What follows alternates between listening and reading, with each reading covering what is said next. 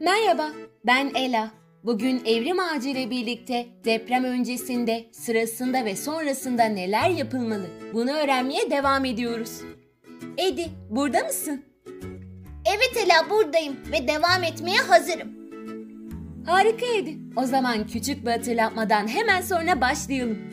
Evrim Ağacı bize karanlığı bilimle fethet diyor. Eğer siz de bilimi öğrenmek isterseniz evrimağacı.org adresini ziyaret edebilirsiniz. Evet, hadi şimdi kaldığımız yerden yani deprem sonrasında yapılması gerekenlerden devam edelim. Deprem durunca çevrenizi kontrol ederek hareket etmenin güvenilir olup olmadığından emin olun. Fırsatınız varsa da yapıdan çıkın. Yapıda hasar varsa tekrar girmeyin. Deprem sonrasında gelecek dalgalanmaları, artçıları unutmayın. Bunlar ana depreme oranla daha az şiddete sahiptir. Ama yine de ana depremin oluşturduğu zayıflıkları yıkabilecek kadar güçlü olabilirler. Peki bu dalgalanmalar yani artçılar ne zaman oluyor? Bunlar ana depremden sonra ilk saatler, günler, haftalar ve hatta aylar içerisinde bile yaşanabiliyor Edi. Aa yani aslında her şekilde dikkatli olmamız gerekiyor. Evet çok haklısın. Bir önceki podcast'imizde bir uyarı vermiştik. Hatırlıyorsunuzdur umarım. Ben hatırlıyorum ama belki hatırlamayanlar olabilir. Tekrar edelim mi? Çok iyi bir fikir Edi. O zaman hadi edelim. Evet, uyarımızda şöyle demiştik. Arama kurtarma konusunda uzman kişiler gelene kadar enkaz altındaki sevdiklerinizi arayıp çıkarmak isteyebilirsiniz. Ancak unutmayın ki bastığınız yerlerin altında başka insanlar da olabileceği için ağırlık oluşturup birisinin hayatını kurtarırken bir başkasının yaralanmasına da sebep olabilirsiniz. Sabredin, işi uzmanlarına bırakın. Bu uyarıyı dikkate aldığınızı varsayarsak yaralı insanlara yardım etmeye çalışın. Ağır yaralı insanları yerinden fazla oynatmamaya çalışın ve yardım için bekleyin. Fakat acil bir durum söz konusuysa onları kurtarabilirsiniz. Acil bir durum mu? Ne gibi yani?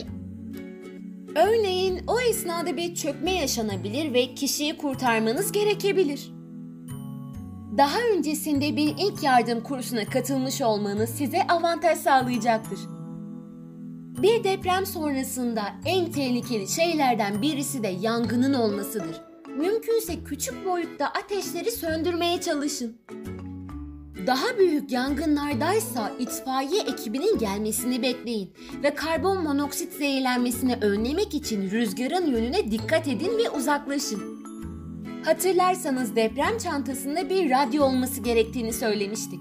En son durumlar hakkında önemli bilgiler edinebilmek için radyo ya da televizyon bulmaya çalışın. Denize yakın yerlerde yaşıyorsanız olası tsunamilere dikkat edin ve buradan uzaklaşın. Deprem çantamıza telefon da eklemiştik. Bunu kullanamaz mıyız? Telefonu sadece acil durumlar için kullanmak önerilir Edi. Telefon hatları yerine SMS ve internet araçlarını mesela WhatsApp, Facebook, Twitter gibi bunları kullanmayı tercih edin. Sevdiklerinize ve sizi merak edenlere durumunuzu bildirin. Eviniz artık güvenli değilse ve yakınlarda insanların kalabileceği güvenli bir barınak ya da yapı varsa oraya gidin. Yardımınıza ihtiyaç duyulmadığı zamanlarda zarar görmüş yapılardan uzak durmaya çalışın. Yetkililer güvenli olduğunu söyledikleri zaman evinize dönebilirsiniz. Aracınızı kullanırken dikkat edin ve eğer gece ise sokak ışıklarının sönme olasılığını göz önünde bulundurun. Evinize dönebildiğiniz zaman dolapları açınca dikkatli olun. Kırılmış objelerin size zarar vermemesi için uzun bir pantolon, uzun kollu bir üstlük, sağlam ayakkabılar ve mümkünse eldivenler giymeye çalışın. Eğer ki yerlere ilaçlar ya da yanabilecek sıvılar dökülmüşse onları hemen temizleyin.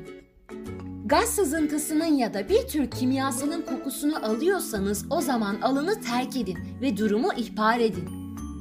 Şömine varsa orayı inceleyin. Fark edilmeyen hasarlar bir yangına sebep olabilir. Beyaz eşyalarınızı kontrol edin. Gaz sızıntısı tespit ettiyseniz camınızı açık bırakıp binayı terk edin. Ana gazı kapatabiliyorsanız kapatın ve telefonla uzman kimselere ulaşmaya çalışın. Eğer gazı kapattıysanız o zaman ancak bir uzman tarafından geri açılması gerekiyor. Elektrikle çalışan sistemlerde hasar olup olmadığını kontrol edin. Eğer bir hasar tespit ettiyseniz o zaman elektriği ana yerden kapatın. Eğer şanterleri kapatabilmek için sulu bir alandan geçmeniz gerekiyorsa o zaman birkaç tavsiye için önce bir elektrikçiyi arayın.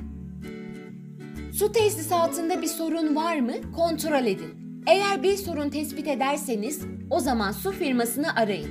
Su sorunu nerede mevcutsa ona bağlı olan şeyleri kullanmayın. Mesela tuvalet ya da musluk gibi. Evcil hayvanlarınızın en az sizin kadar korkmuş olacaklarından kaçma riski nedeniyle onları sakinleştirmeye çalışın. Tasma ya da kafes kutu gibi uzaklaşmalarını engelleyecek şekilde önlem alın. Oo, deprem öncesinde ve sonrasında yapılacak ne kadar çok şey var öyle. Evet haklısın Edi ama bunları bilmemiz gerekiyor. Bu şekilde daima hazırlıklı olabiliriz. Tabii ki bütün burada söylediklerimiz yani istediklerimiz birer özettir ve bunun da ötesinde araştırma yapmanızı tavsiye ediyoruz. Amacımız sizleri korkutmak değil, riski minimum düzeye indirmektir.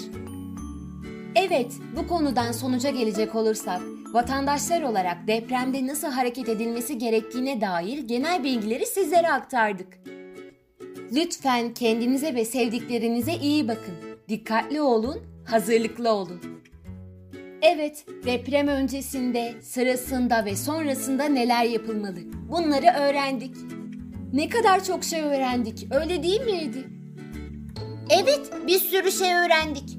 Tüm bu bilgiler için Evrim Ağacı'na kocaman teşekkür ediyoruz. Evet, çok haklısın Edi. Evrim Ağacı, teşekkürler. Ela, konumuz burada sona erdi? Evet Edi, konumuz, podcast'imiz burada sona erdi. Ama başka konularda, başka podcast'lerde tekrardan birlikte olacağız. O zamana kadar kendinize iyi bakın. Hoşça kalın. Öğrendiklerinizi tanıdıklarınızı anlatmayı unutmayın. Bir sonraki podcast'te görüşmek üzere. Kendinize iyi bakın. Hoşçakalın.